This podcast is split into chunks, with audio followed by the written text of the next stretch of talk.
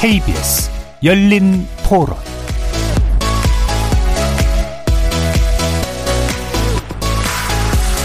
안녕하십니까. KBS 열린 토론 정준희입니다.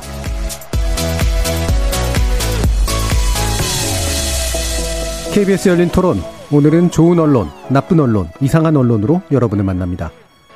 먼저 제1부에서는 검찰개혁 이슈를 공직자 개인 간의 정치적 대결 구도로 부각시키는 언론 보도의 문제점을 다루려고 합니다.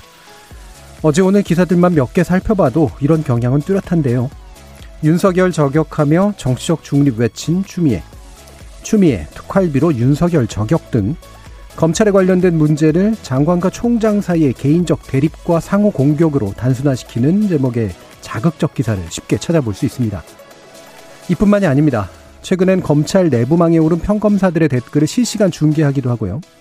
엄연히 정치적 중립 의무를 지닌 현 정부의 검찰총장을 야권의 유력한 대권 후보로 띄어올리는 정치 행위를 서슴지 않습니다. 이러한 언론 보도 행태, 과연 검찰의 이슈를 제대로 다루고 있는 걸까요? 논논논 패널들의 평가 들어보겠습니다. 이어지는 2부에서는 다시금 종편 문제를 들여다볼 텐데요. 종합편성 채널 최초 승인 과정에서 회계부정을 저지른 MBN에 대해 방송통신위원회는 6개월 업무정지 처분을 내렸습니다. 이런 결정 적절하다고 볼 수 있는지, 그리고 이제 막 재승인 심사에 처한 MBN과 JTBC의 전망은 또 어떨지 논논논 패널들과 자세히 짚어보겠습니다. KBS 열린 토론은 여러분이 주인공입니다. 문자로 참여하실 분은 9730으로 의견 남겨주십시오. 단문은 50원, 장문은 100원에 정보 이용료가 붙습니다. KBS 모바일 콩, 트위터 계정 KBS 오픈, 그리고 유튜브를 통해서도 무료로 참여하실 수 있습니다. 시민 논객 여러분의 뜨거운 참여 기다리겠습니다. KBS 열린 토론 지금부터 출발합니다. 살아 있습니다. 토론이 살아 있습니다. 살아있는 토론, KBS 열린 토론.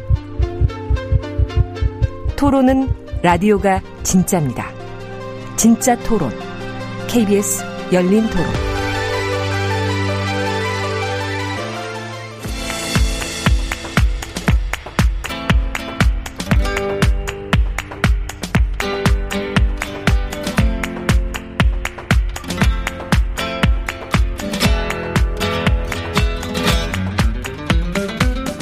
좋은 언론, 나쁜 언론, 이상한 언론?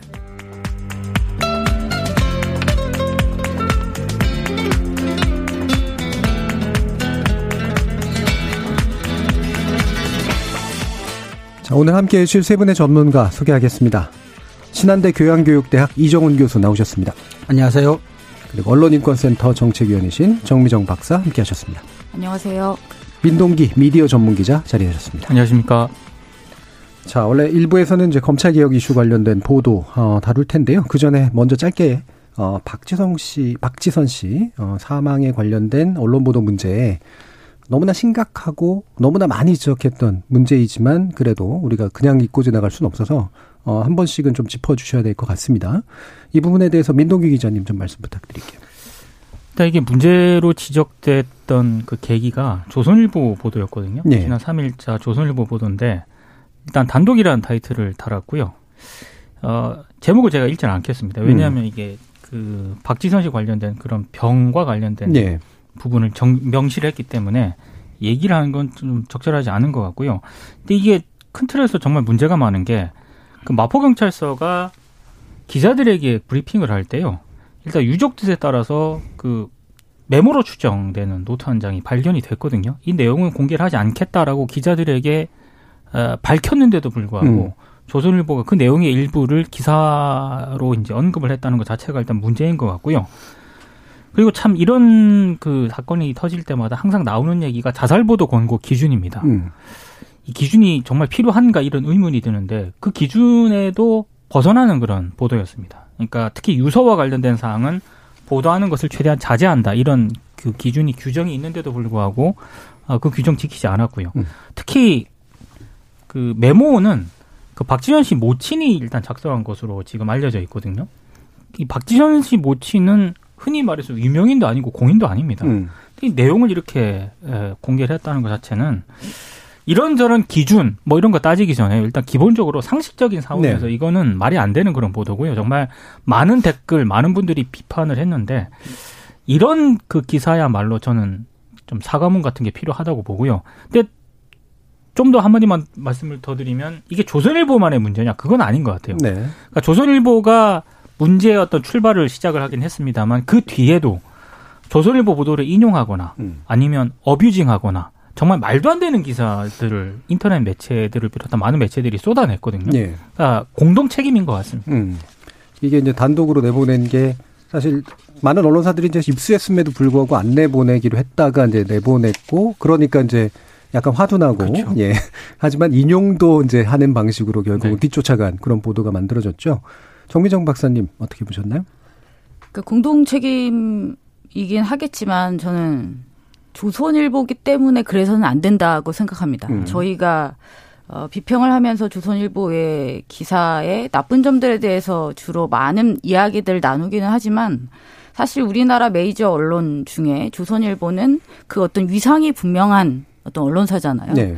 그러면 위상에 걸맞는 보도를 해야죠. 음. 그러면 이런 보도 이렇게 격이 떨어지는 저질의 보도는 어, 하지 않는 모범을 좀 보여줬으면 좋겠다는 생각입니다. 이것은 정치 지향이나 어떤 거랑도 상관이 없는 부분이고 그다음에 하지 말아달라는 노골적인 어떤 요청이 있었음에도 불구하고 그것을 또 꺾어서까지 이렇게 하는 것에 대해서 저는 음 그러, 그러지 말았으면 좋겠다는 말씀과 함께 또 한 가지 어 말하고 싶은 건 이제 그겁니다.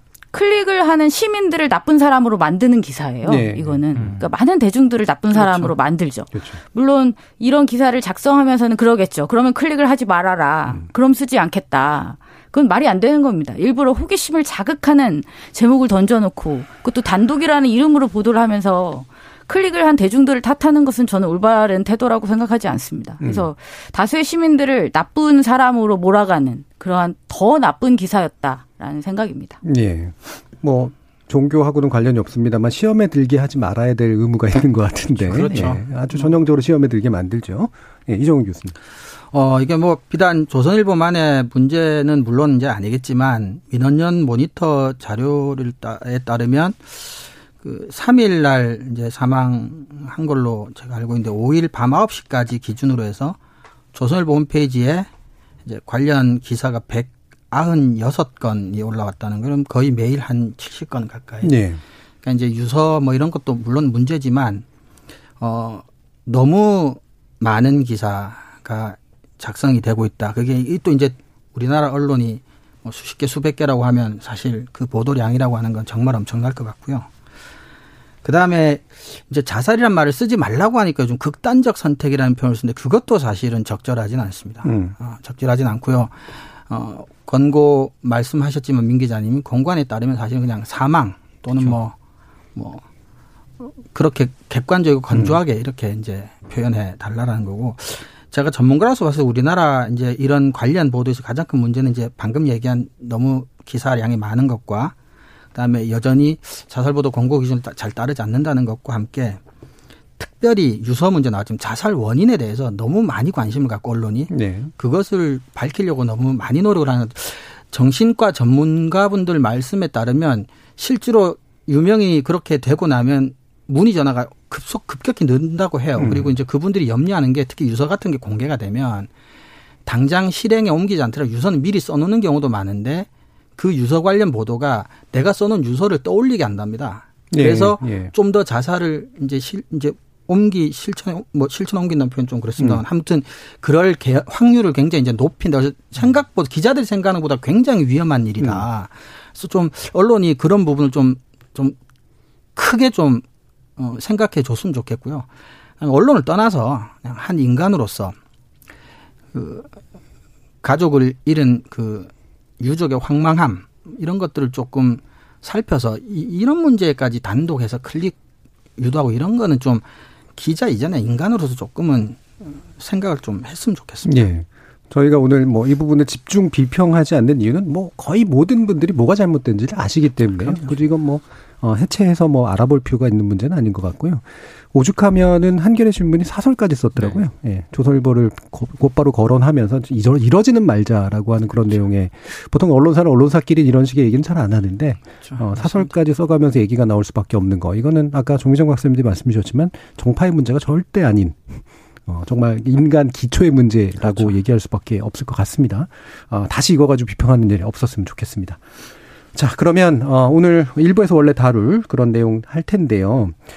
뭐 워낙 자주 이렇게 나오던 얘기라 이게 이제 또 도돌이표처럼 느껴지긴 하지만 음, 다시 또 짚은 이유가 뭐냐면 요 유난히 유난히 추미애 장관과 윤석열 총장이 상당히 대등한 마치 장기를 두는 듯한 예, 그 이상의 뭐 권투를 하는 듯한 이런 방식의 이제 보도가 계속되고 있다는 건 기존하고도 또 다른 문제인 것 같다고 생각해서 이제 저희들이 논의 테이블에 올렸는데요. 이게 뭐 검찰 개혁 관련된 이슈라고 할 수도 있고 그냥 검찰의 이슈라고 해도 상관은 없습니다. 근데 과연 이 두 사람이 그냥 잘못해서 생기는 문제인지 그 두 사람이 실제로 이런 식의 문제를 일으키고 있는 거로 보는 게 사태 파악에 도움이 되기는 하는 건지라는 문제로 일단 우리가 논의해 봐야 될 것 같습니다. 일단 나쁜 보도 민동기 기자님이 뽑아주셨네요. 어, 제가 두 가지를 뽑아왔는데요. 음. 의도한 건 아니지만 다 중앙일보입니다. 예. 일단 중앙일보 11월 2일자 28면에 실린 기사인데요. 장세정 논설위원이 썼거든요. 음. 아, 제목이 직장 내 괴롭힘 시각에서 따져봤다. 추미애의 윤석열 내쫓기 이런 제목입니다. 직장 그러니까. 네. 방금 그 정준희 교수님께서 추미애 장관하고 윤석열 총장이 예. 마치 장기를 대등하게 두는 음. 것처럼 음. 이제 그런 식으로 언론 보도가 많이 진행이 됐지 않습니까? 근데 이 중앙일보 이 기사는 어, 대등한 그런 장기를 두는 게 아니고요. 음. 어, 추미애 장관이 윤석열 총장을 일방적으로 직장 내 괴롭힘적 시각에서 내쫓으려고 한다. 예. 이런 취지의 내용이에요. 본인은 무화가 아니라고 아니라고 했는데도 했는데, 그렇죠. 굳이 어, 음. 저는 이 기사를 왜 나쁜 기사로 뽑아왔냐면요. 이게 직장 내 괴롭힘 금지법이 1년 5개월이 이제 시행이 됐습니다. 지나고 네. 있거든요. 예. 근데 이 직장 내 괴롭힘 때문에 고통을 받는 사람들의 압도적 다수는요. 여성, 비정규직, 20대 네. 이런 분들이에요. 네. 이분들은 하소연할 데도 없습니다, 음. 진짜. 그리고 윤석열 총장처럼 직장 내 괴롭힘을 당한 당사자가 음. 만약에 윤석열 총장이 국정감사장에서 했던 것처럼 그렇게 맞아. 말을 다 한다면 음. 바로 뭐 부당 징계라든가 예. 보복성 인사 조치를 받게 되죠. 그러니까 저는 이 중앙일보 기사가 일단 기본적인 프레임 자체가 잘못됐다라고 생각을 하고요. 또 한 발 더 나아간다면은 정말 한국 내에서 심각한 문제로 떠오르고 있는 직장 내 괴롭힘을. 희화화한다고 그렇습니다. 생각을 예, 합니다. 예. 이거는 제가 봤을 때는 굉장히 좀. 문제가 있고 나쁜 보도라고 생각을 예, 들어서 일단 하나 가져와 봤고요. 예. 그리고 또 하나는 제가 이제 어 역시 이제 중앙일보가 11월 2일 인터넷에 보도한 음. 기사인데 제목 여기 또 단독을 달았습니다. 저는 이 단독을 단 이유가 잘 모르겠는데 무소의 뿔은 두 개입니다. 윤석열 흔든 검 수사관 한마디 이런 제목인데요. 예. 한마디로 이제 검찰의 한 수사관이 최근에 이제 추미애 장관하고 윤석열 총장 간의 어떤 그런 대립 이런 풍경을 보고 아, 무소는 큰 뿔과 작은 뿔 두 개를 가지고 있는데 큰 뿔은 총장이 맞되 작은 뿔은 나눠달라. 음. 우리가 총장과 함께 뚜벅뚜벅 걸어 나가겠다 이런 말을 했다는 거예요. 그래서 한 검찰 관계자가 등장을 하는데 눈시울이 붉어진 참석자들도 있었다 이런 얘기를 하고 있습니다. 이 간담회 자체는 비공개였기 때문에요. 음. 이 그 자리에 참석한 관계자가 기자한테 아마 전했을 것으로 추정이 예. 되는데 저는 기본적으로 일단 의문이 드는 것 중에 하나가 이 검찰 수사관의 한마디가 이 정도 단독으로 어, 달 만큼 비중이 있는 사안인가 일단 음. 기본적으로 이런 생각이 들고요. 그리고 저는 어, 이번에 뭐 저 윤석열 검찰청 대검찰청 국정감사장에서도 언급이 됐고 도마에 오른 사안이기도 합니다만 중앙지검장 시절 때 윤석열 총장이 조선일보하고 중앙일보 사주를 만난 것 때문에 음. 그 만남의 적절성을 두고 논란이 좀 불거졌었거든요. 음. 근데 그 부분에 대해서 조선일보하고 중앙일보는 제대로 보도를 안 한 그런 상황입니다. 저는 그런 맥락이 있다면은 음. 특히 중앙일보 같은 경우에는 윤석열 총장에 대해서 호의적인 기사를 쓸 때는 굉장히 신중하게 써야 된다라고 생각을 하거든요. 예. 근데 제가 앞서 언급해드린 그 기사하고요. 제가 지금 얘기하고 있는 이 기사 모두 이런 표현 좀 과할 수도 있긴 합니다만 저는 발가벗고 윤석열 총장을 호의적으로 지금 방어하는 그런 기사라고 예. 생각을 더 하거든요. 과하게 하시려고 그랬던 것 같은데. 그러니까 지금 중앙일보 사주가 예. 중앙지검장 시정 때 검찰총장을 만난 것 때문에 도마에 오르고 의혹이 제기되고 있는 그런 상황에서 음. 이런 기사가 나간다면 의심을 받을 수밖에 없습니다. 네. 굉장히 좀 저는 나쁜 그렇죠. 기사라고 생각을 해요. 음. 두 개 또 뭐 공교롭게도 이제 중앙일보 기사였는데 이정은 교수님 어떻게 생각하세요? 어, 저도 사실은 관련 기사를 보면서 그 첫 번째 기사를 제가 만약에 이제 나쁜 보도 픽을 맡았으면 나쁜 보도를 해야 되겠다라는 생각을 했는데 그 사실은 지금 언론 관련 기사들을 보다 보면 언론에서 이제 그 나라 걱정을 많이 합니다. 법무부 장관과 검찰총장 이렇게 서로 막 어? 척을 지고 싸우고 이래서 되겠냐라고 하는데 이런 보도들 보면 어, 정말 대립구도를 만들고 그 대립구도를 고착화시키려는 게 누군지 네. 그게 음. 진짜 그 당사자들인지 언론인지 편갈라 싸움 붙여놓고 구경하고 그걸 자극적으로 보도해서 클릭 수를 뭐 이런 게 아닌가 싶은 생각이 들어서 좀 근데 이게 참 그 선거 차례나 나오는 경마 보도가 이제는 뭐 선거도 아닌데 일상적인 상황에서도 이런 식으로 보도가 된다는 게 좀 씁쓸하고 저는 요즘 좀 깜짝 놀란 게 대통령의 업무 지지율도 주간 단위로 발표하는 게 저는 그렇게까지 바람직하다고 생각하지 않는데 제가 기사 보다가 제가 그 법무부 장관하고 검찰총장의 업무 지지율 같은 것들도 조사를 해서 이번에 발표를 하더라고요. 그렇게까지 둘이를 붙여서 경마식으로 이렇게 보도를 하는 언론 행태가 진짜 심각하다 이런 생각을 했습니다. 예. 정미정 박사님.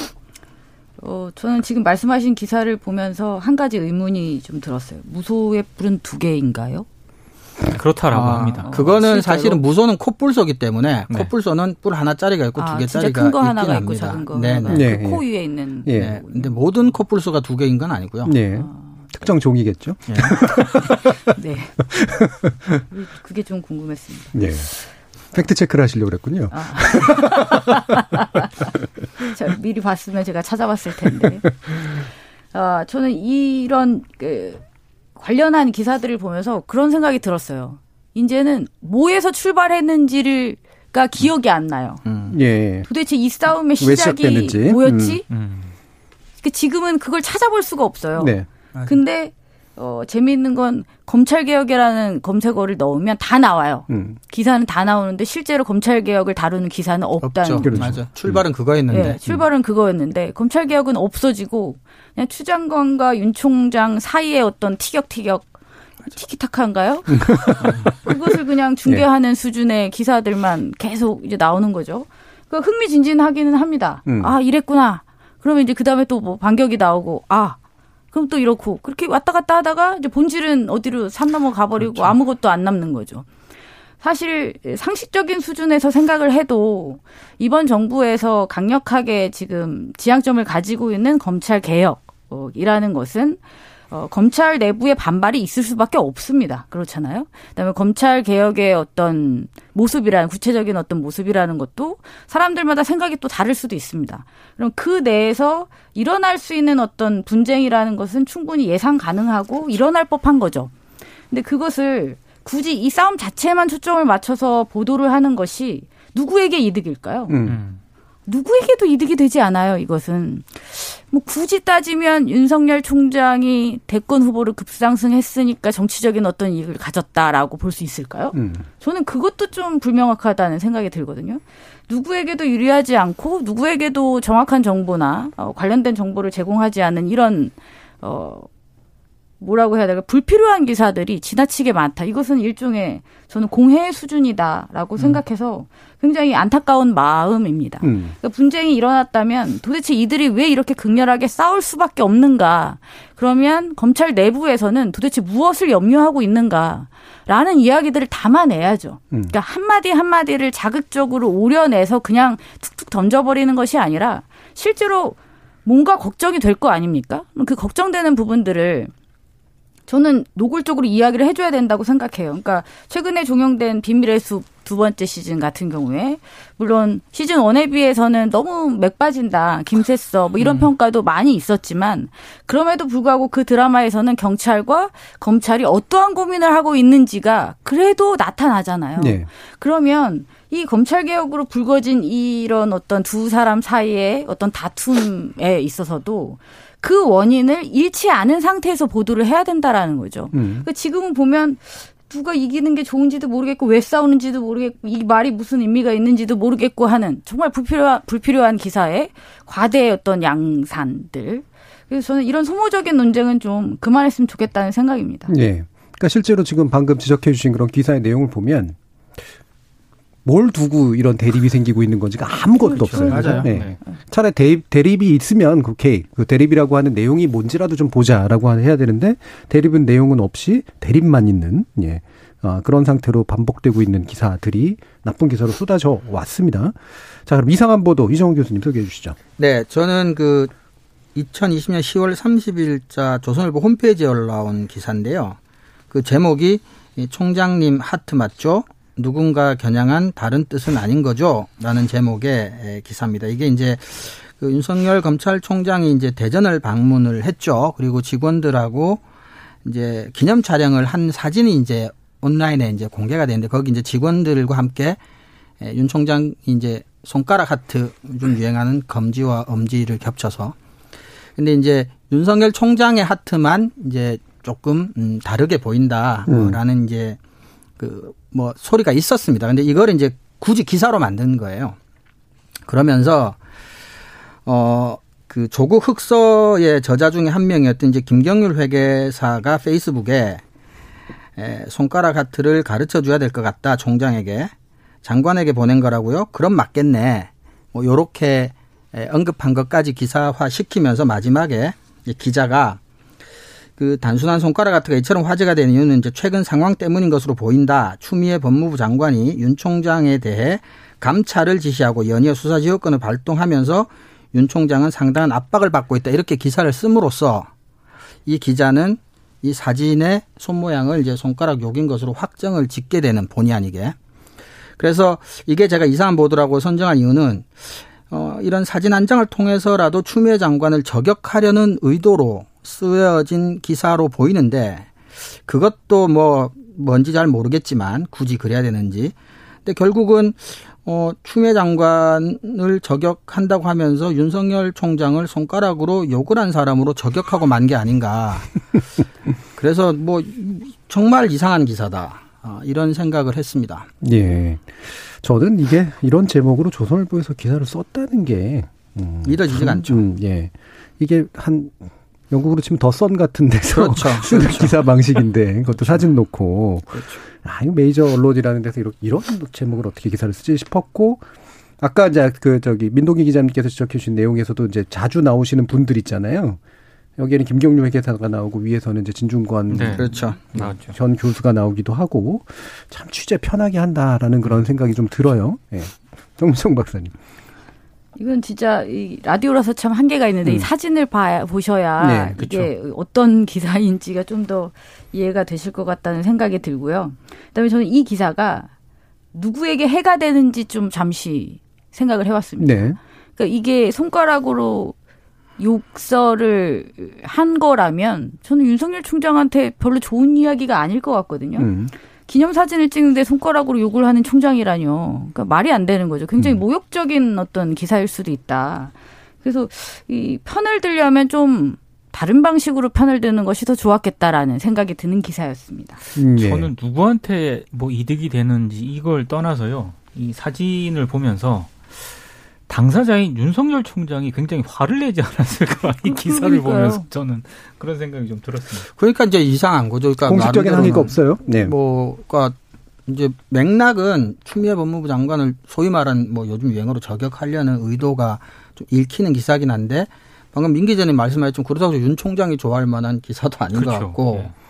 그왜 썼는지도 모르겠고 이게 기사인지 뭐 기사 가치가 있는지도 사실은 잘 모르겠고 되게 신기한 게, 뭐, 우리 이제 설화라 그러죠. 이제 말실수라든가 어떤 잘못된 행동이라든가 이런 것들이 일반적으로 공직자에게 나오면 아주 그냥 엄청난 놀림거리가 그렇죠. 되잖아요. 그렇죠. 예, 심지어 상당히 심각한 문제가 되기도 하는데, 어, 이게 실제로 의도가 그랬는지 안 그랬는지는 전혀 상관없이 어쨌든 이거를 이렇게 뭔가 논란거리로 만들게 되는 그 맥락이 너무나 호의적이에요. 네. 굉장히 다른 분위기예요. 그죠? 네. 예. 어, 이게 어떤 이유로 이렇게 것이 만들어질까는 뭐 결국 짐작할 수밖에 없는 건 이걸 통해서 뭔가 이렇게 좋게 뭐 이미지를 부각시키고 싶거나 아니면 이런 논란을 가지고 즐거워하시는 분들을 만족시키는 것 이상의 어떤 목적은 없어 보이는 그래서 뭐 대단히 이상해 보이는 나쁘게 이상한 예 그런 기사였던 것 같고요. 아, 이 나쁜 보도하고 이상한 보도에서 이제 좋은 보도로 넘어가기 전에 그래서 이 나쁜 것들을 좀 정리를 좀 더 해보도록 하죠. 여기 또 한 가지 우리가 지적해 주시면 좋게, 좋을 게, 통신망 댓글 중계 보도입니다. 어, 어, 저희가 월요일에도 이 부분 약간 짚어보긴 했었는데, 이게 이제 내부 통신망인데, 아까도 단독이라고 나오는 거 기사들이 이제 대부분 흘려준 것들이잖아요. 기자들이 아이디를 가지고 있을 리는 없으니까 이 내부 그렇죠. 통신망에 나오는 이야기들을 누군가가 아이디를 빌려줬거나 아니면 그거를 실시간으로 알려주는 것을 이제 가지고 이제 뭔가 기사를 썼다는 얘기인데 자 이런 기사들 어떻게 보셨어요? 이정훈 교수님. 예, 저는 전반적인 내용도 사실은 문제지만 이런 관련된 상황을 검난이라고 표현하는 언론에 이제 표현들이 많이 나와요. 검난이 재현된다. 이게 노무현 전 대통령 시절에 뭐 항명 사건 같은 것들을 검난이라고 표현한지 모르겠는데 근데 저는 언론들이 어떤 표현을 선택할 때 난이라고 하는 건 사실은 반역과 반란을 이야기하는 거거든요. 음. 근데 이제 평검사들이 이제 법무부 장관을 대상으로 검난이라는 표현을 쓴다는 거는 그럼 이게 지금 언론에 도대체 무슨 얘기를 하고 있는 거냐는 거예요. 그러니까 이런 이제 댓글을 단순 중계하면서 겁나는 표현을 쓰면서 원하는 게 뭐냐. 평검사들한테 반역을 도모하라고 지금 뭐 부추기는 건지 아니면 평검사들이 반역을 도모하고 있으니 뭐 추미애 장관 보고 뭐 조심하라는 건지. 음. 뭐 그러니까 이게 아까 뭐 저격이라는 표현도 그렇고 겁나라는 표현도 그렇고 그러니까 사실 별 것도 아닌 내부 집단에서 글을 올리고 댓글을 다는 상황을 마치 굉장히 국가 전체에 무슨 존망이 걸린 일인 것처럼 시, 중계를 하면서 거기에 선택하는 단어들도 굉장히 신중치 못하고 네. 오해 소지가 많고 정치적으로 과대 해석돼서 심각한 불안과 공포를 조성할 가능성이 많은 이런 단어를 선택한다는 게전 도무지 이해가 잘 가지가 않습니다. 음, 민동 기자님. 저는 이게 맥락을 좀 봐야 된다고 음. 생각을 하는데요. 그 검사 출신 이현주 변호사 있지 않습니까? 네. KBS 인터뷰에서 이런 얘기를 하더라고요. 그러니까 이 흔히 말하는 이 검사들의 댓글을 통한 검라는 아닌 것 같고 일종의 그 어, 키보드 워리어가 검사들이 이제 된 예. 건데 음. 2012년에 그 검찰 내부 통신망에 익명 게시판이 한번 신설이 된 음. 적이 있다라고 합니다. 근데 그때는 그 검사들이 익명이다 보니까 정말 그 적나라한 검찰 내부의 문제점들이 있지 않습니까? 수사가 잘못된 이런 문제들이라든가 아, 간부들의 어떤 문제점 이런 것들이 정말 일을 못할 정도로 엄청나게 올라왔었대요. 그래서 그게 너무 심하다 보니까 그래서 이제 그 익명 게시판을 없애버렸다라고 하거든요. 음. 지금 그 흔히 말하는 검찰 내부 통신망에 올라오는 글들은 그 이현주 변호사에 따르면 간부들이나 수뇌부들이 좋아할 만한 그런 글들 위주로 예. 많이 올라오는 것 같다라고 음. 얘기를 하더라고요. 저는 이런 부분들에 대해서도 기자들이 모를 리는 없다고 생각을 합니다. 음, 충분히 그렇죠. 알고 있다라고 생각을 하는데 그런 맥락 없이 그냥 인용 보도를 하고 있다라고 생각을 하고요. 이게 얘가 제가 이거를 한참 생각을 해봤는데 만약에 제가 좀 KBS 예를 들어서 대단히 죄송한데 하나의 가정입니다. 만약에 양승동 사장께서 수신료 이런 부분에 대해서 막 인상해야 된다라고 그런 어, 뭐 어디 국정감사장에서 얘기를 했고 그 주장에 대해서 KBS 구성원들이 KBS 내부 게시판에 와 사장님 막 힘내세요 막 이런 글을 막 올라왔다고 한 300개 댓글을 달렸다고 했을 때 예. 과연 조중동이 그걸 단순 인용할 것인가? 예. 아마 KBS 구성원들 정신 못 차렸다 뭐 이런 식으로 이제 전혀 그렇죠. 그런 논조로 나갈 거거든요. 그러니까 지금 검찰 내부에 올라오는 이 글들에 대해서는 기본적으로 일단 예. 어 저는 언론사의 시각이 많이 깔려 있다고 생각을 합니다. 그러니까 뭐 입장이 있는 거죠, 당연히. 예, 수신료에 대한 반대 입장이건 그렇죠. 아니면 지금 이제 이런 댓글을 달면서 저항하는 장관에게 저항하는 형식을 취하고 있는 것이 옳다고 생각하니까 네. 중계를 하는 건데 어, 마치 이제 그게 객관적인 양 행동을 하는 게 사실은 또 그렇죠. 문제죠. 예. 정부정 박사님.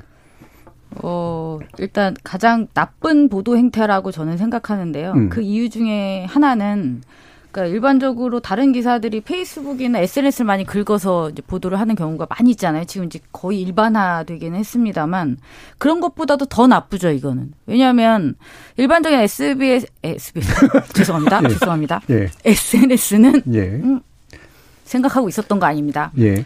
어, SNS는 대중들이 접근 가능성이 있잖아요. 음. 근데 지금 이 검찰 내부망은 우리가 확인할 수가 없어요. 그렇죠. 누가 흘려줘야 돼. 그러니까 그렇다니까 그런가 보다 하는 거지. 뭐알 수가 없어요. 그리고 심지어 뭐 실명 댓글 항명이 400개가 육박했다. 평검사들의 분노가 터졌다. 이런 기사가 이제 있어요. 그러면 이게 어 다른 게시판에 이제 또 다른 글들은 막 500개도 있고 600개도 있고 1000개도 있을 수 있잖아요. 그렇죠. 근데 이 400개가 많은지 적은지 이게 정말 주류인지 아닌지 우리는 확인할 도리가 없다는 거죠. 그냥 써준 대로 그냥 읽을 수밖에 없어요. 얼마나 불공평합니까? 이게 정부 접근권 자체가 완벽하게 차단돼 있는 우리가 보기에 절대로 공평한 기사가 아니죠. 예. 그러니까 입맛에 맞는 어, 내용만을 취해서 발췌해서 그대로 전달을 하고 마치 이것이 검찰 내부의 전반적인 분위기인 것처럼 호도하는 것. 음. 저는 이게 일차적으로 나쁘다고 보고요. 그 다음에 두 번째로 말씀드리고 싶은 것은 실제로 이 검사들이 검사들의 다수가 어, 댓글을 달았다고 하는 그 댓글의 내용이 정말 구체적으로 무엇인가? 검찰 개혁 자체에 반대를 하는 것인지 아니면 추 장관이 윤 총장에 대해서 어 뭐라고 언급하는 어떤 발언이라든지 아니면 검찰 인사에 대해서 하는 어떤 행위의 일부라든지 저는 그런 것에 대한 반발은 충분히 있을 수 있다고 봅니다. 그런 어떤 합리적인 토론의 일부인지조차 구분하지 않고 막무가내로 마치 무슨 검찰 개혁에 대단한 어떤 반대 세력이 있는 것처럼 호도해 버리는 것. 저는 이것도 문제라고 생각합니다. 저 이걸 이제 드라마화하는 그 되게 방식이 있다고 보는데요. 아까 이제 민 기자님도 지적을 해주셨지만 이건 이해 당사자들의 목소리이기 때문에 그럼요. 예, 이해 당사자의 것이다라고 하는 것이 일단 명확하게 나와야 되잖아요. 검찰이 당연히 특히나 검사 동일체 원칙을 가지고 있는 그런 데서 목소리가 당연히 되게 비슷한 방식으로 조직을 보호하는 방식으로 나올 것이라고 하는 건 누구도 짐작할 수 있는 일인데 그래서 이게 다수냐 소수냐도 별로 중요하지 않은 것 같아요. 다수더라도 이해 당사자고 소수더라도 이해 당사자인 건데 그러니까 어떤 방식을 쓰냐면 평검사라는 걸 유난히 강조합니다. 근데 평검사가 얘기하면은 그럼 정당성이 생기나? 이 부분이잖아요. 유일하게 생기는 정당성은 뭐냐면 어 나중에 인사 배치에서 상당한 불이익을 받을 걸 감수하면서라도 떨치고 일어났다. 이제 정도라고 볼 수 있는데 과연 평검사들이 인사 불이익을 그 염두에 두고 이런 행동을 할까요? 어떻게 생각하세요? 어유 뭐 그분들한테 인사권을 행사할 대통령은 현 대통령이 또 아니기도 할 테고. 예. 어, 뭐 그런 걱정 뭐 그렇게 할 것 같아 보이지는 않는데 제가 보기에는 우리 이제 정 교수님도 말씀하셨고 정 박사님도 조금 전에 말씀하셨지만 핵심은 이게 이제 개혁의 대상이 낸 목소리들이에요. 네.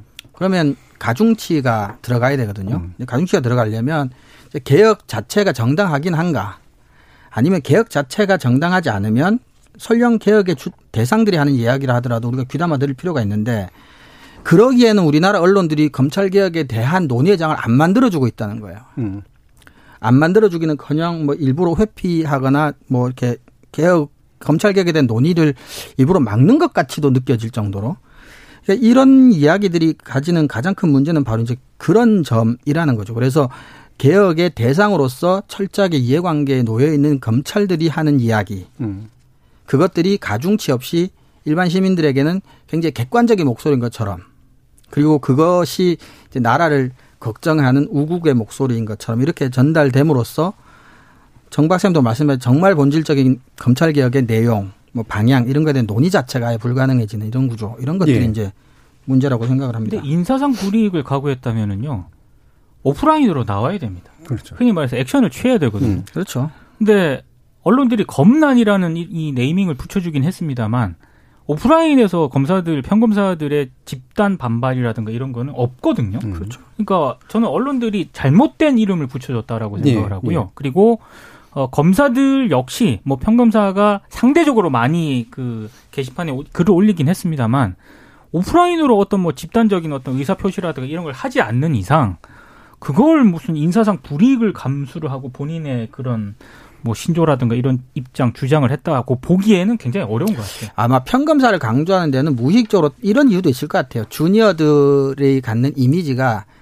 이해관계를 상대적으로 네, 떠나서 네. 좀덜 다른 입장에서 순수하게 충정만을 가지고 이야기를 하는 사람일 것이다라는 이미지를 이제 인사 문제도 있지만 그런 걸 또 활용해서 평검사를 굉장히 강조하는 걸 수도 있죠. 왜냐하면 간부들은 어떤 정치적인 고려나 이해관계가 강하게 발언에 뭐 들어가 있을 거라고 짐작할 수도 있지만 예. 평검사들은 이제 비교적 검사된 지 얼마 안 됐으니까 그런 것으로부터 좀 자유롭게 오로지 사안만 갖고 객관적으로 얘기했을 것이다. 네. 뭐 이런 것도 노리는 게 아닌가 싶기도 하네요. 그래서 저는 검찰 개혁이 이제 뭐 지나치게 단순화하는 건지는 모르겠습니다만 압축적으로 단순화시켜서 얘기를 하면 검경 수사권 조정하고 그다음에 그 공수처 문제잖아요. 문제죠.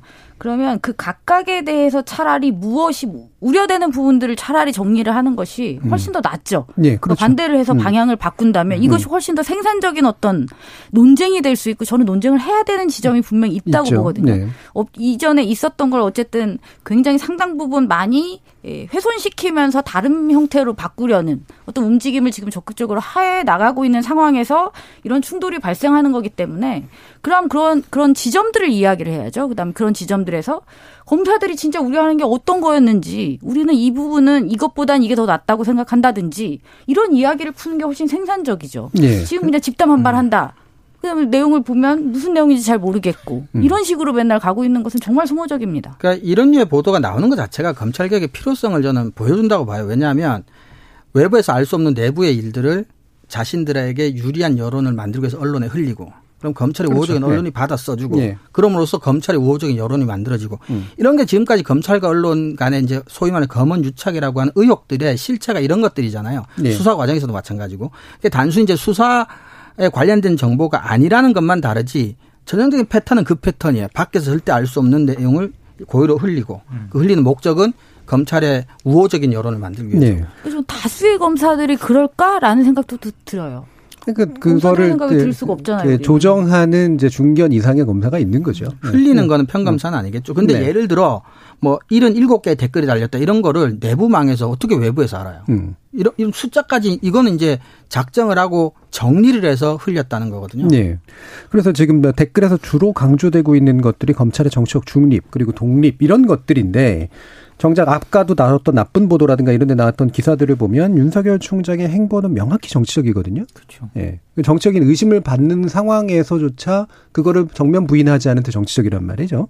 그럼 자신들이 지지하는 총장이 하는 역, 일이 정치적인 행보인 것에 대해서 뭐라고 얘기할 거냐라는 눈앞에 뻔히 보이는 논리적 부조화가 있는데 그 부분을 이야기하지 않고 이게 아까도 말씀 주신 것처럼 평검사들의 순수한 충정 마치 2천 명의 황시목 검사가 있는 것 같은 그렇죠. 그런 식의 착각을 불러일으키는 건 상당히 의도적인 이제 비틈이라고 보고요. 그래서 결과적으로는 이제 윤석열 총장이 야권의 예, 대권 후보로 가장 강력하게 부상하고 있는 거 야권에게도 별로 좋은 일이라고 생각되지는 않습니다만 이게 이제 어 최종적으로 지향하는 바죠. 결국에는 이제 계속해서 인물을 만들어내겠다라고 하는 이제 그런 건데 뭐이 부분에 더 말씀 나누고 싶 긴 합니다만 시간이 좀 다 돼서 좋은 보도까지는 좀 짚어야 될 것 같아요. 그래도 좋은 보도가 있었지 않겠습니까? 아, 네. 예, 정미정 박사님. 사실 찾다 찾다 잘 못 찾아가지고 그냥 그 전부터 알고 있던 좋은 보도를 가져오긴 했습니다만 그러다가 하나를 더 가져왔어요. 예, 예. 제가 가져온 건 어, 뉴스타파의 죄수와 검사 시리즈입니다. 음. 이 워낙 이제 유명하죠. 예. 그 MBC랑 협업을 해서 방송을 하기도 했었고 방송하는 과정에서 또 많은 문제가 발생을 했고 어, 죄수와 검사 시리즈가 보도된 이후로 굉장히 많은 소송에 지금 걸려 있습니다. 최근에 음. 뉴스파 타파가 승소하기도 했었는데 아직 개, 재판 중인 사건들이 또 많이 있고요. 어, 이 기사를 짧게만 요약해서 말씀드리면 지난해 8월부터 이제 시작했습니다. 이 보도가 지난해 8월부터 12월까지 연속 보도했는데 그게 시리즈 첫 번째 시즌입니다. 죄수와 검사. 그래서 검사들의 성매매 은폐 의혹, 그다음에 검사 출신 전관 변호사와 금융재벌의 어떤 비리, 현직 검사들과의 유착, 이것을 첫 번째 시즌에서 파헤쳤고요. 그다음에 올해 5월부터 6월 사이에는 두 번째 시즌 그래서 한명숙 전 총리 정치자금법 위반 사건의 핵심 증인의 어떤 비망록과 수사 과정에서 벌어진 검사들의 위증교사 의혹을 폭로했습니다. 그리고 지금 이제 세 번째 시즌에서 특수부 검사들과 죄수들이 어떤 식으로 돈과 사건 편의를 거래하는지 예. 이러한 부분들을 보도를 했습니다. 그리고 실질적으로 성과가 있기도 했는데요.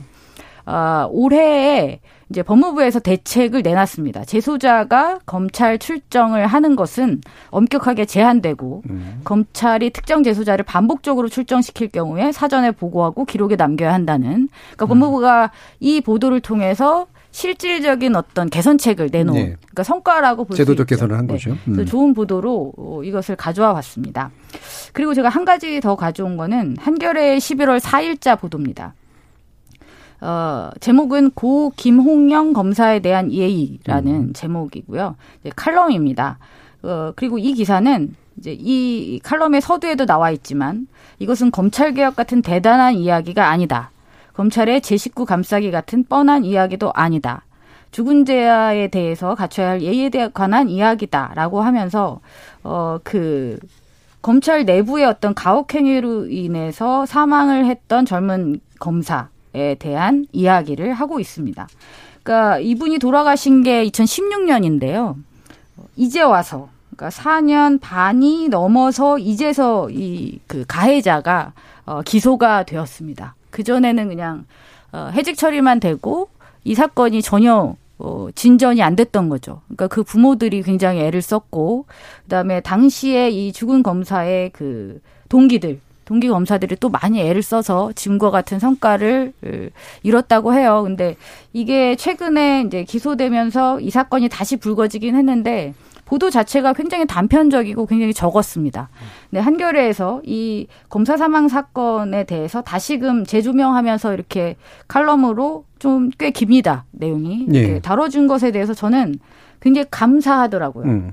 그 내부에 있었던 어떤 가혹행위에 대한 스스로였던 문제를 음. 예, 끌어내는데 이렇게 오랜 기간이 걸렸고 이렇게 오랜 기간이 걸릴 수밖에 없었던 것은 결국 검찰에 어떤 문제가 있는 것인가를 돌아보게 하는 예. 좋은 기사가 아니었나라는 예. 생각이 가져와 봤습니다. 예. 두 번째 그 얘기해 주신 그 부분이 어 지금 사실 누군가의 죽음이 있으면 그 죽음을 이제 정치적으로 활용을 하잖아요. 대부분의 보도들이.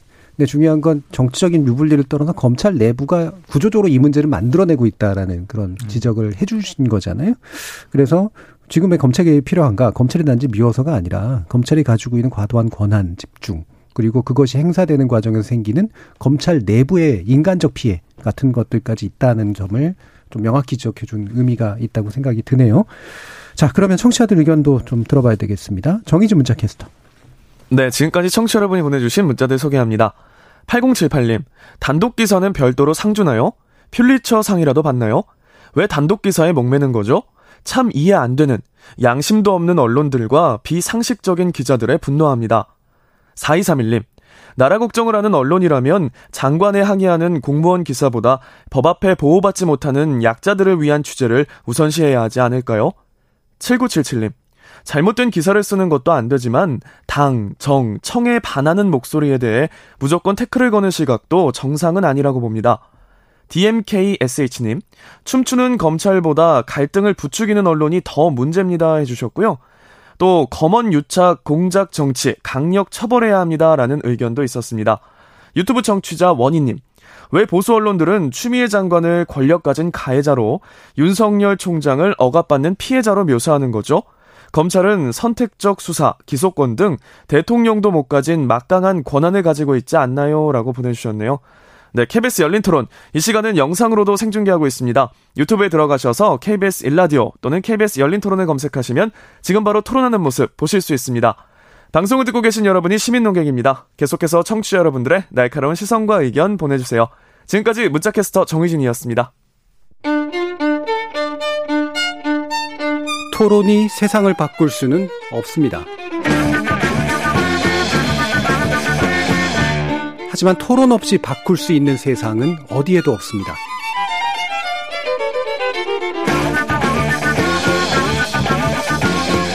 세상의 선한 변화를 갈망하는 당신.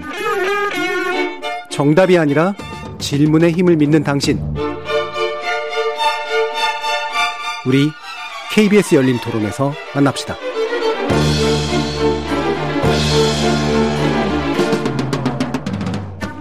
KBS 열린 토론 금요일 코너 좋은 언론, 나쁜 언론, 이상한 언론 2부 주제는 MBN 6개월 업무정지 처분 결정 어떻게 봐야 할까입니다. 함께해 주시는 세 분의 전문가 소개해 드릴 텐데요. 민동기 미디어 전문 기자, 언론인권센터 정책위원이신 정미정 박사, 그리고 신한대 교양교육대학의 이정훈 교수 세 분 함께하고 계십니다. 자, 이게 약간은 시간이 좀 됐습니다. 저희하고 이제 텀이 좀 안 맞는 것도 좀 있어서. 근데 MBN, 음, 결국 6개월 업무정지 처분이 내려졌는데요. 물론 이것 자체도 이제 최초죠. 그래서 상당히 강한 처분이긴 하지만 또 많은 분들은 최초 승인 자체를 취소했어야 되는 거 아니냐라고 하는 의견도 있어서 많이 반발도 하고 있습니다. 일단 방통위의 이런 결정에 대해서 세 분 평가 듣고 뒤에 문제 들어가죠. 어, 정미정 박사님 얘기해 주세요. 이해가 안 가는 건 아닙니다만 네. 네, 방통위가 굉장히 고심을 했을 거라는 생각은 듭니다. 음. 어려운 결정입니다. 어, 그것이 이해가 안 가지는 않습니다. 그렇지만 저는 이번 방통위의 그 결정은 잘못되었다고 생각합니다. 음. 정말 단정적으로 그렇게 말씀드리는 이유는 이제 어려웠을 거예요. 승인 취소라는 결정을 내리기가 당연히 얼마나 부담스러웠겠습니까? 네. 그리고 일단 승인 취소를 한 이후에 그 벌어질 수 있는 여러 가지 부분들을 고려하지 않을 수 없었을 거예요. 그것이 지나친 정쟁으로 될 수 있고요. 그 가능성이 있고 이제 언론 탄압이다 뭐 이런 것들이 있겠죠. 그리고 또 한 가지는 저는 이 부분은 좀더 고려를 했을 거라고 또 믿고 싶은 것은 이제 다수의 노동자들 의 문제가 걸려 있고 또 외주 제약사를 포함한 뭐 그런 부분들을 고려를 했을 때 많이 이 감경을 할 수밖에 없었을 것이다라는 것을 어, 이해할 수는 있을 것 같습니다. 그럼에도 불구하고 이 결정은 잘못되었습니다. 음. 왜 그렇게 생각하냐면 자, 애초에 보면 2011년 승인 당시에 잘못되었던 판단을 내린 거잖아요. 그렇죠. 애초 최초 승인부터. 음. 최초 승인에서 잘못된 음. 거고 근데 방통위가 이번에도 스스로 밝혔듯이 그때 알았다면 승인을 내지 않았을 것이에요. 음. 그 스스로도 그렇게 이야기를 했습니다. 그러면 그 당시에 방통위에게 책임을 물을 수는 없습니다. 현실적으로 그건 이제 불가능하죠. 그랬는데 지금 음, 승인 취소가 아닌 이런 감경된 6개월 영업 정지를 내리 내리는 것은 마치 2011년에 방통위의 결정과 같은 효과를 내게 될 겁니다. 말씀드리고 싶은 것은 그거예요. 지금 이 결정을 예. 결정을 내림으로써 이것은 기준이 됩니다. 음. 종편이 어떠한 잘못을 했을 경우에 이 정도의 판단이 내려진다라는 처분이 내려진다라는 기준이 됩니다. 그러면 어, 이후에 수많은 방송사들의 재허가와 재승인에 이것은 기준으로 작동을 하게 될 것이고 그렇죠. 예. 그 어떠한 불법 행위도 이것보다 더한 처분을 받지는 않게 될 것입니다. 음. 어, 예를 들어 지금 TV조선 같은 경우에 어, 심의위원회에 의한 법정 제재가 여섯 건을 받았고요. 세 개가 소송 중인데 하나가 이제 졌다고 됐어요. 만약에 다섯 개를 충족시켰다고 볼 때 승인 취소가 될까요? 안 될 겁니다. 이건 100% 확신할 수 있습니다. 왜냐하면 어, 내용적인 측면에서의 법정 제재는 일부 감점의 요인이 되고 그것을 비록 재승인 부가 조건으로 냈다고 하더라도 승인 취소까지 가기에는 이 사안이랑 비교해 볼 때 현격하게 낮은 수준의 어떤 잘못이라는 것이죠. 예. 그러면 이것의 기초에서 지금 이 MBN에 내려진 처분의 기초에서 볼 때는 굉장히 낮은 수준의 제재를 받을 수밖에 없습니다. 많은 사업자들에게 일종의 어 용인 이 음. 될수 있는 것이고 아주 명확하고 정확한 기준점으로 작동하게 될 거예요. 예. 자 그렇다면 이후에 방통위는 이후에 벌어지게 될 모든 일을 다 감당해야 할 것입니다. 음. 심지어 다음 6기 방통위가 어떤 식으로 출범하게 되더라도 이번에 이 결정을 업고 가야 합니다. 음. 저는 그것을 감당할 자신이 있는지 물어보고 싶습니다. 그렇죠. 예. standard, 즉 기준을 만드는 재설정하는 문제였기 때문에 더더욱이나 크게 좀 고민했어야 될 문제다라는 거고요. 민동기 기자님. 그러니까 이제 근본적인 어떤 방통위 체제의 한계가 드러났다고 생각을 할 수밖에 없는 게요. 예. 이게 방송통신위원회가 합의제 기구거든요. 네. 그러니까 무슨 장관 1인 중심의 어떤 독임제 이런 게 아니라 그러니까 지금 여야 추천위원들로 구성이 되어 있지 않습니까? 이번 같은 경우만 하더라도 뭐 국민의힘에 추천했던 뭐 김효재, 안형환 이 상임위원 같은 경우에는 아예 그냥 영업 정지를 해야 된다라고 주장을 했고 그 영업 정지도 정오 밤 12시부터 6시 사이에 예. 새벽 영업 정지를 주장을 했거든요. 음. 그 방통위 논의 구조상 어, 야당 추천 상임위원들이 그렇게 주장을 했다면 이 합의제 정신을 이어가기 위해서는 일단 흔히 말해서 접점을 찾아야 되는 그런 음. 상황인 겁니다. 그러니까 접점을 찾을 수밖에 없었던 그런 근본적인 한계가 이번에 드러났다라고 생각을 하고요. 그럼에도 불구하고 제가 좀 우려되는 그런 부분은 너무나도 이번 MBN 같은 경우에는 위법 행위가 명백하기 때문에 예. 이게 방송법에 딱 규정이 되어 있지 않습니까?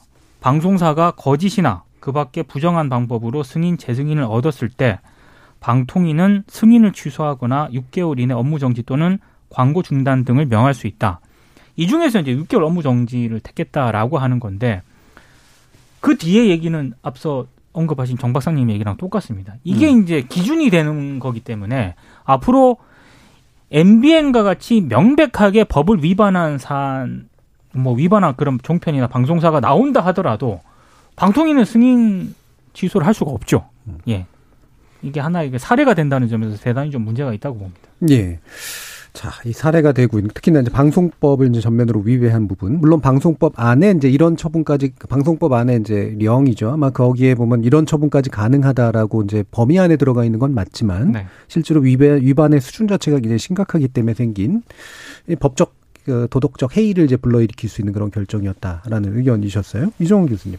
네, 앞에서 두 분께서 뭐 어, 하신 말씀에 저도 뭐 전적으로 동의하기 때문에 그 똑같은 말을 반복할 필요는 없을 것 같은데 근데 한 가지만 좀 덧붙이자면 그 우리 이제 언론 예외주의라고 하는 그러니까 뭐 언론 사기 때문에 조금 다른 차원으로 접근해야 된다라는 생각에 저는 동의하지는 않습니다. 예를 들면 일반 기업이 사주나 경영진이 이런 명백한 불법 행위를 저질러서 그 결과로 어, 경제적인 어, 불이익을 받는다고 했을 때 그 구성원들에게 뭐 언론이기 때문에 받는 특별한 대접을 뭐 받는다고 볼 수는 없기 때문에 그리고 그런 사안에 있어서 그동안 MBN을 비롯한 뭐 다른 우리나라 언론들이 어떻게 보도해 왔는지 아까 이제 노동자 문제도 저도 가슴은 아프지만 어, 정말 생존권을 걸고 투쟁하는 노동자들에 대해서 매일경제나 MBN이 그동안 어떻게 보도해 왔는지 이런 걸 네. 생각해 보면 좀 어쨌거나 지금 반발하고 있는데 당연히 이제 뭐 반발하는 것도 뭐 심정적으로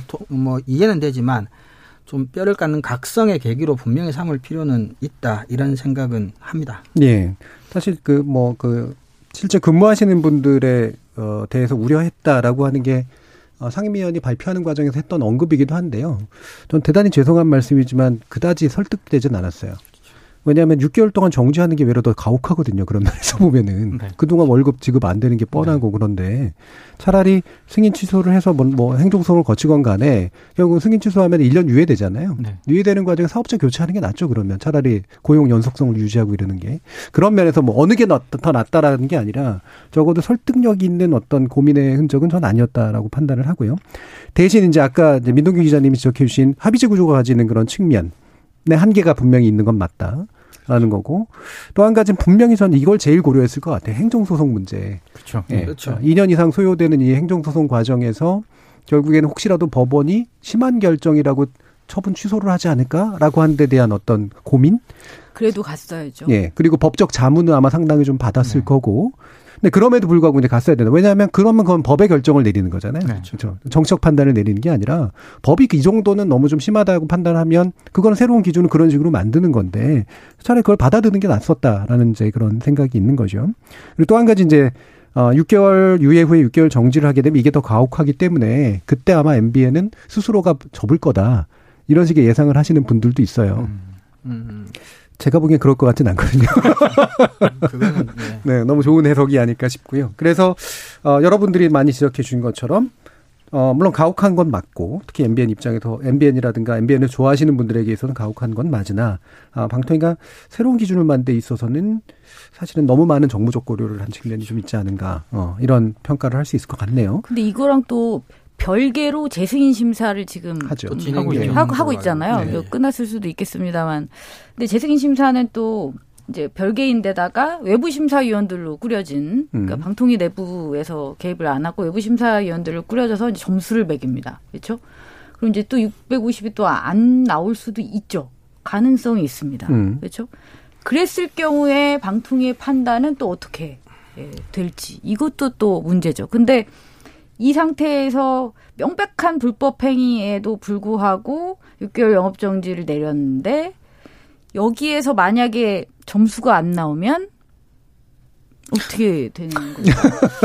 저는 제 머리는 이게 이제 그려지지도 않아요. 예측이 안 됩니다. 행정적인 처분에서 이미 충분히 이 승인 취소를 할 수 있었는데 네. 6개월 영업 정지 결정을 내렸거든요, 방통위가. 네.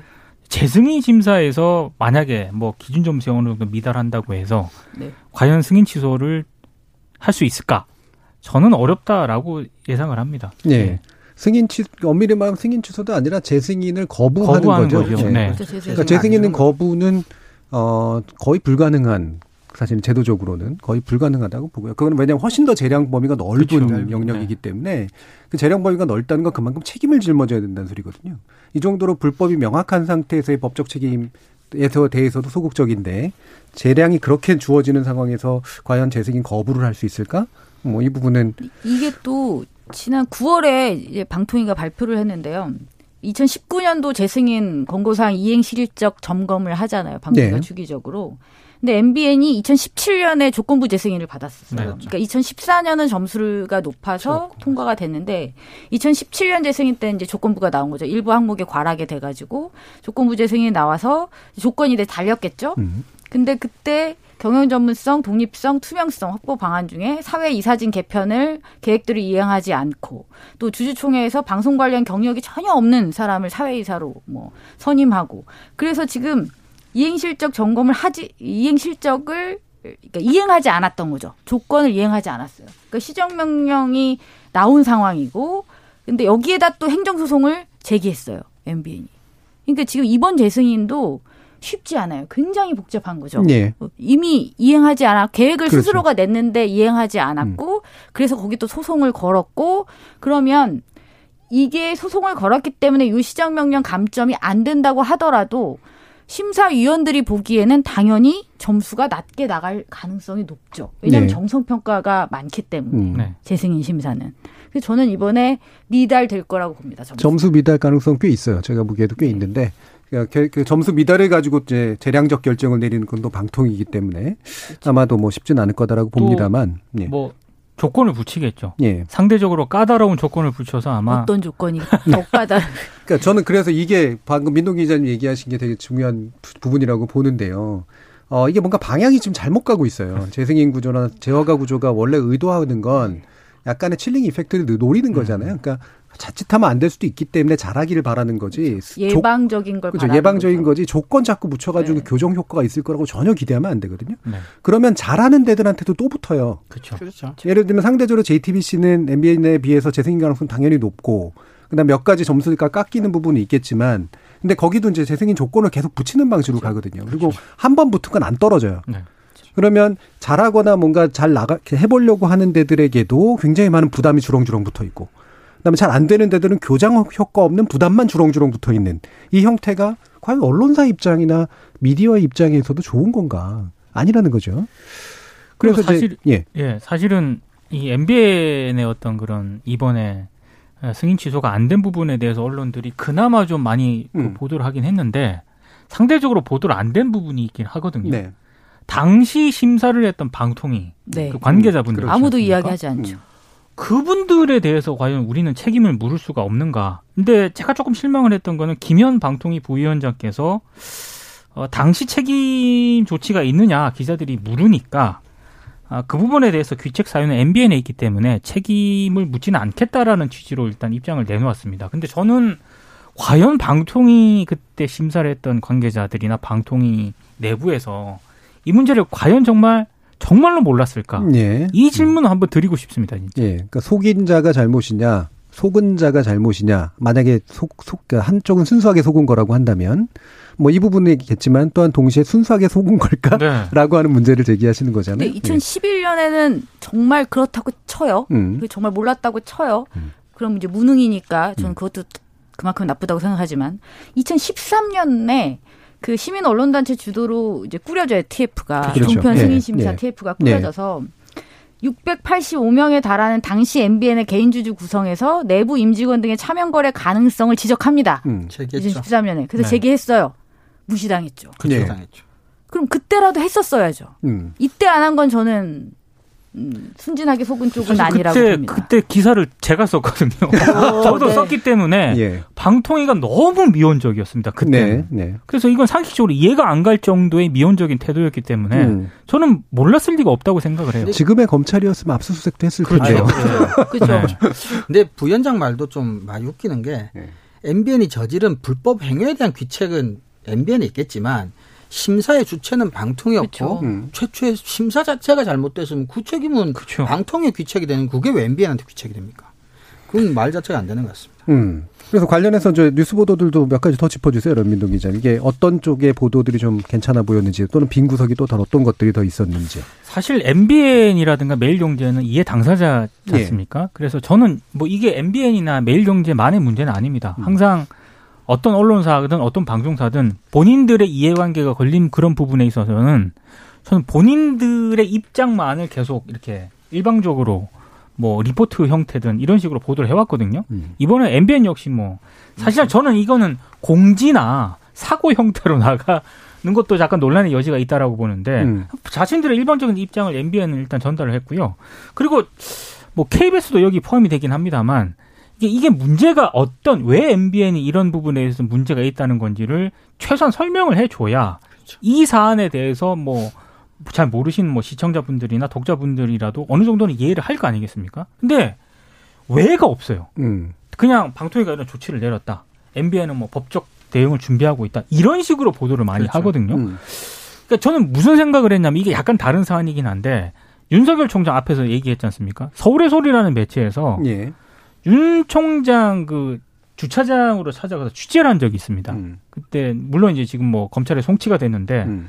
뭐 주거 침입인가? 하여튼 그런 걸로 그렇겠죠. 예. 송치가 됐거든요. 근데 거기서도 왜 취재를 했는지가 안 나오고요. 예. 그냥 갔다.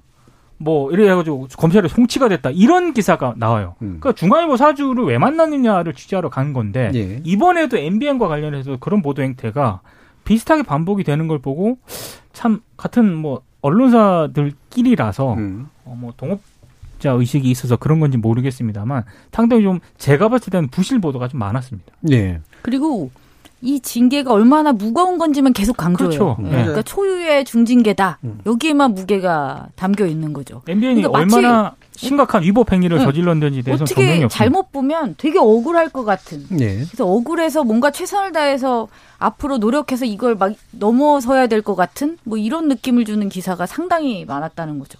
범죄 사실에 대해서는 전혀 거의 언급하지 않는 기사들도 굉장히 많았어요. 예. 그러니까 이게 일반적으로 보면 뭐 아주 자본주의적인 시장 경제 하에서 국가가 기업이 운영을 계속 할 것인가 말 것인가, 문을 닫을 것인가 말 것인가를 결정하는 상황이 오는 건 불행한 일이잖아요. 그렇죠.